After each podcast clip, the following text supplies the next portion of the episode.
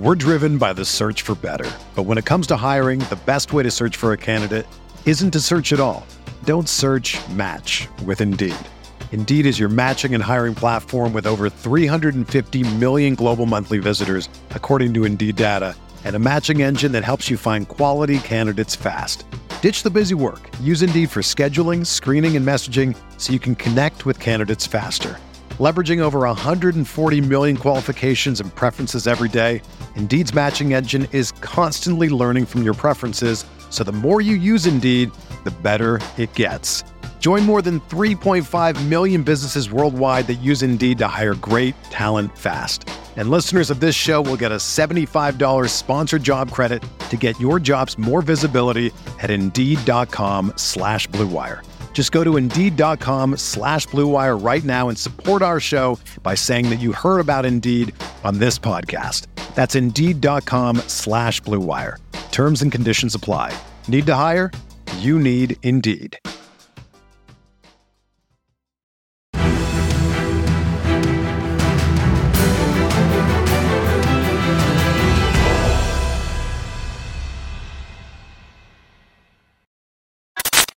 What's going on, Colts Nation? Welcome back to another episode of Bring the Juice. You guys, Derek and Cody, with you as always. Guys, we wanted to talk about the 2023 season. Uh, quite crazy that 14 hours after uh, the Colts uh, lose a devastating battle against the Houston Texans, ending their 2023 season, which almost had a playoff berth added to it here we are now talking about the entirety of the 2023 season and what it has been for Colts fans. Um, Cody, I'm sure that when this video goes up, there's still going to be a lot of people that are still really up in their feelings about how this season ended.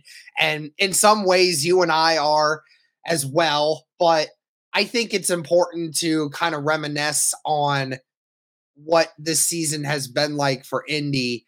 Um, I would like to say that I think it was a giant success for Indianapolis and trending in the right direction than what we saw in 2022. What do you say to that? Yeah, I think you're you hit it right on the head.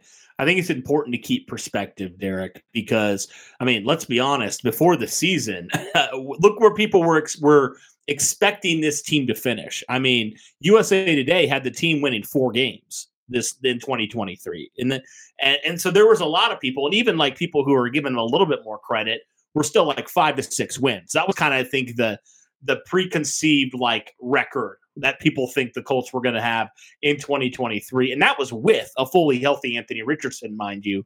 So I think just looking at the season in whole, the fact that Shane Steichen, who again, people seem to forget he is a rookie head coach, so he can make mistakes and he can learn and he can grow as a coach. I thought he had a good year. He had a really good year considering all the circumstances that he faced.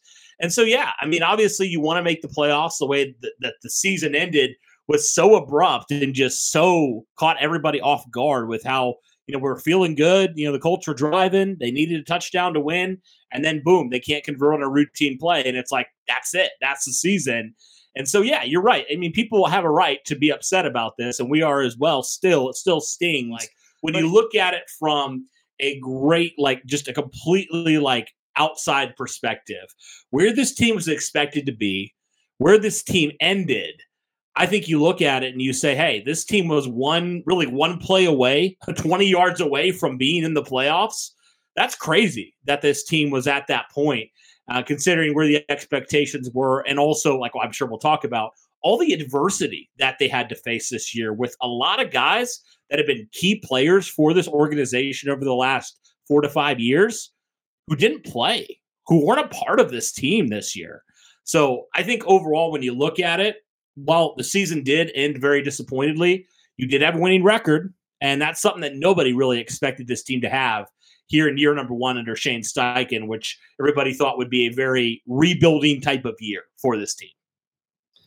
Yeah, I mean, I think my mind when I think about this season is when we heard about Steichen coming in, and then we saw the schedule.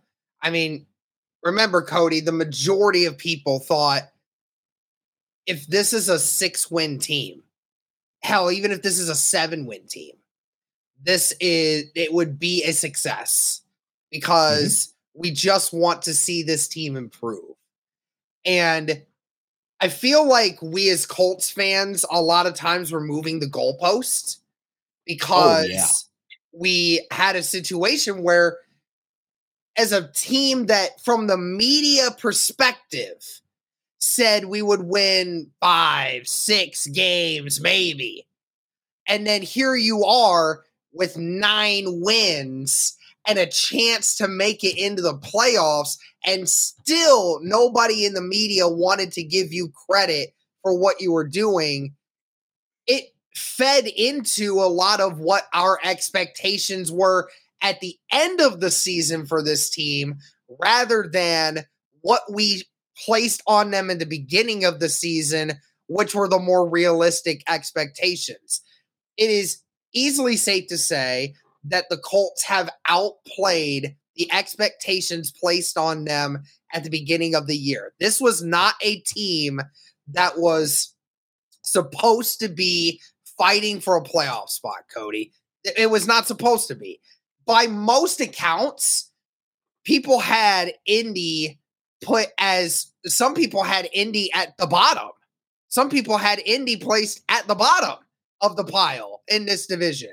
So for Indy to have had a chance to fight for the playoff spot and be in the position that they were in with everything that has happened, I think that that just I think we have to come back to reality as fans and remind ourselves what we were thinking about with this team back in July rather than where we are now and saying that the season was not a success because we didn't make the playoffs. Remember, we were not supposed to be in this position to begin with. It just sucks that this is how it ends because when you outperform expectations, your expectations change as the time goes on. We're driven by the search for better. But when it comes to hiring, the best way to search for a candidate isn't to search at all. Don't search match with Indeed. Indeed is your matching and hiring platform with over 350 million global monthly visitors, according to Indeed data, and a matching engine that helps you find quality candidates fast. Ditch the busy work. Use Indeed for scheduling, screening, and messaging so you can connect with candidates faster. Leveraging over 140 million qualifications and preferences every day, Indeed's matching engine is constantly learning from your preferences, so the more you use Indeed, the better it gets. Join more than 3.5 million businesses worldwide that use Indeed to hire great talent fast. And listeners of this show will get a $75 sponsored job credit to get your jobs more visibility at Indeed.com slash BlueWire. Just go to Indeed.com slash BlueWire right now and support our show by saying that you heard about Indeed on this podcast. That's Indeed.com slash BlueWire. Terms and conditions apply. Need to hire? You need Indeed. Yeah, it's funny. I agree wholeheartedly with what you said about moving the goalposts. You know, I challenge those people who would say this season that, you know, it's so funny, Derek, because, you know, everybody's up in their fields, like we talked about. We were up in our fields in, in certain ways yeah. as well. And so it's just funny to me because it's like you think of the people who are going out there and trashing Shane Steichen, trashing Chris Ballard, saying the season's a failure, blah, blah, blah, blah. I almost want to ask every single one of you how many of you had this team winning 10 games? Because if you had this team winning 10 games, then okay, it was it was a disappointment. But I guarantee you, 99% of you people who are saying this season is a failure, you had this team winning five or six games just like the rest of us. So let's not act like all of a sudden you were expecting this team. This is Derek, this isn't a team that anybody talked about playoffs with nobody we're talking about playoffs with. Even the most generous people are saying, yeah, this team's still got a couple years to go till they're serious playoff contenders. So if you're if you're out here saying this team is a failure and you're number one of Shane Steichen just because they missed the playoffs, I don't know what to tell you because yeah, yeah, where are they a dis? I guess how is it a disappointment if they are exceeding expectations. You know what I mean? Like you can't have both. You can't have on one hand this team being, you know, you pick them to win six or seven games or whatever, and they win nine, it's a disappointment because okay, they exceeded your expectations. So I just don't understand that. I, I, just truly don't understand it. I get the emotions of losing that game. You really wish you could have won in that big moment. But again, like in totality, this season was a very big success. And you did, in a wide margin, completely shatter all expectations. And so you know, that's what I just talk about like the expectations versus where the Colts ended up. Colts definitely exceeded expectations. So I don't think you can say that this season was a failure considering where we all thought this roster and this team and this franchise was in 2023. Yeah, and honestly, besides a few people that truly did believe it, if you truly thought this team was going to win nine, 10 games going into the season, uh, or even 10 games, I would say, and you want to sit there and say, press the panic button, then you truly weren't, you, you seriously did not truly believe it. I know you didn't. I mean, I had I had the Colts winning, I think, eight games in my previous uh, record prediction when the schedule came out, and that was that was me trying to be favorable. I didn't think they'd actually win nine games. I thought there was a chance they could wait win eight nine games. I didn't necessarily think they would actually do it, especially with the situation with Anthony Richardson and Gardner Minshew and all these different things. I think that the main part of this is again, the people are very uh, up in arms over this. We hate how this season ended. But going back, Cody, again, from a what is it about Indy that changed this year that makes you sit back and say that this team is better than what we saw in 2022? Or even if we want to talk going back the last five years, right? Let's let's think about that for a second what this team is probably the one of the best teams in recent memory that we have. And what and why is that? Well, it wasn't because of the quarterback situation, right? When Indy had a really good quarterback, we were able to win a lot of games. But we didn't have a quarterback situation this year. But yet we were still in playoff contention with a backup quarterback, right? Your star running back misses the first four weeks of the season really, if you want to say the first six weeks of the season, because he really didn't get acclimated into the system until by week seven at that point. So, for the good chunk of the beginning of the season, you did not have Jonathan Taylor, right? But you still were able to get Zach Moss to be a boss for you this season. He was a phenomenal player, right? And then outside of Pittman, you did not have a true big wide receiver threat for you all season. I know Josh Downs had a relatively good rookie campaign, uh, and Alec Pierce got major disrespect because of the inability of the quarterback to be able to ever find him uh, in the first place. And then your star uh, tight end, who you think will be your star tight end, in Jelani Woods, missed the entire season because of blowing out both his hamstrings. And that was supposed to be one of the big weapons for you to start this year, right? And then you had on the defensive side, you had injury after injury after injury in your secondary. Your secondary was probably the youngest secondary in the entire NFL by a long shot, Cody. There was a few weeks where everyone that was playing for the Indianapolis Colts in their secondary were all rookies or second year guys, like literally. So Indy was so decimated with the situation that you have. But what did you improve upon? Your defensive line had the best sack producing season in its entire franchise history. Your offensive line returned back to a top 10 offensive line form. I mean, by all accounts, I could even possibly say it was a top five from time to time.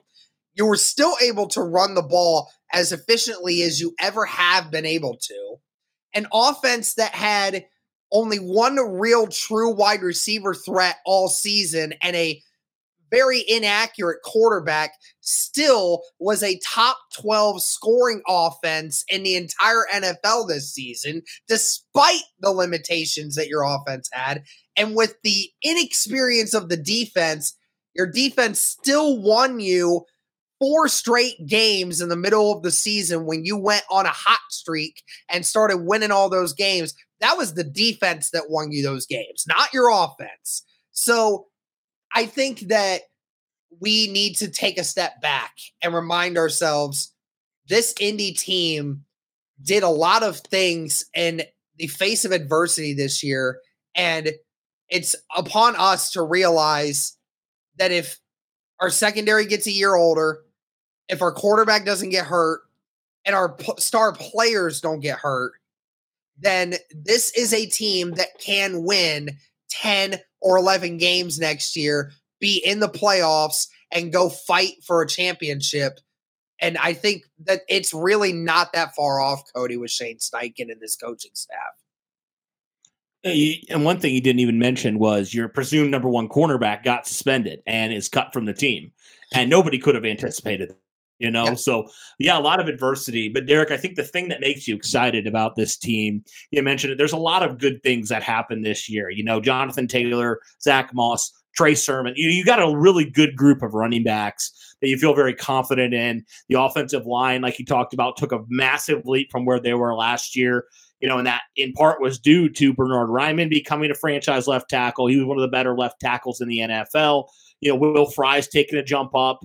And, you know, obviously Ryan Kelly having a rebound year. Uh, really, all the offensive linemen who have been on the team having rebound years. You had, you know, Braden Smith was out a good chunk of the year, so you had to rely on a rookie right tackle and Blake Freeland, who definitely had some up and down moments. But the big thing, Derek, that I look at is there was a ton of guys who had career years this year under Shane Steichen, right? We talked about it. Michael Pittman Jr., career year under Shane Steichen. You know, we talked about Bernhard Raimann, Will Fries, both career years under Shane Steichen. Ryan Kelly even had one of his best years under Shane Steichen. You know, and on the defensive side of things, Samson Ebukam had you know nearly double digit sacks on the year.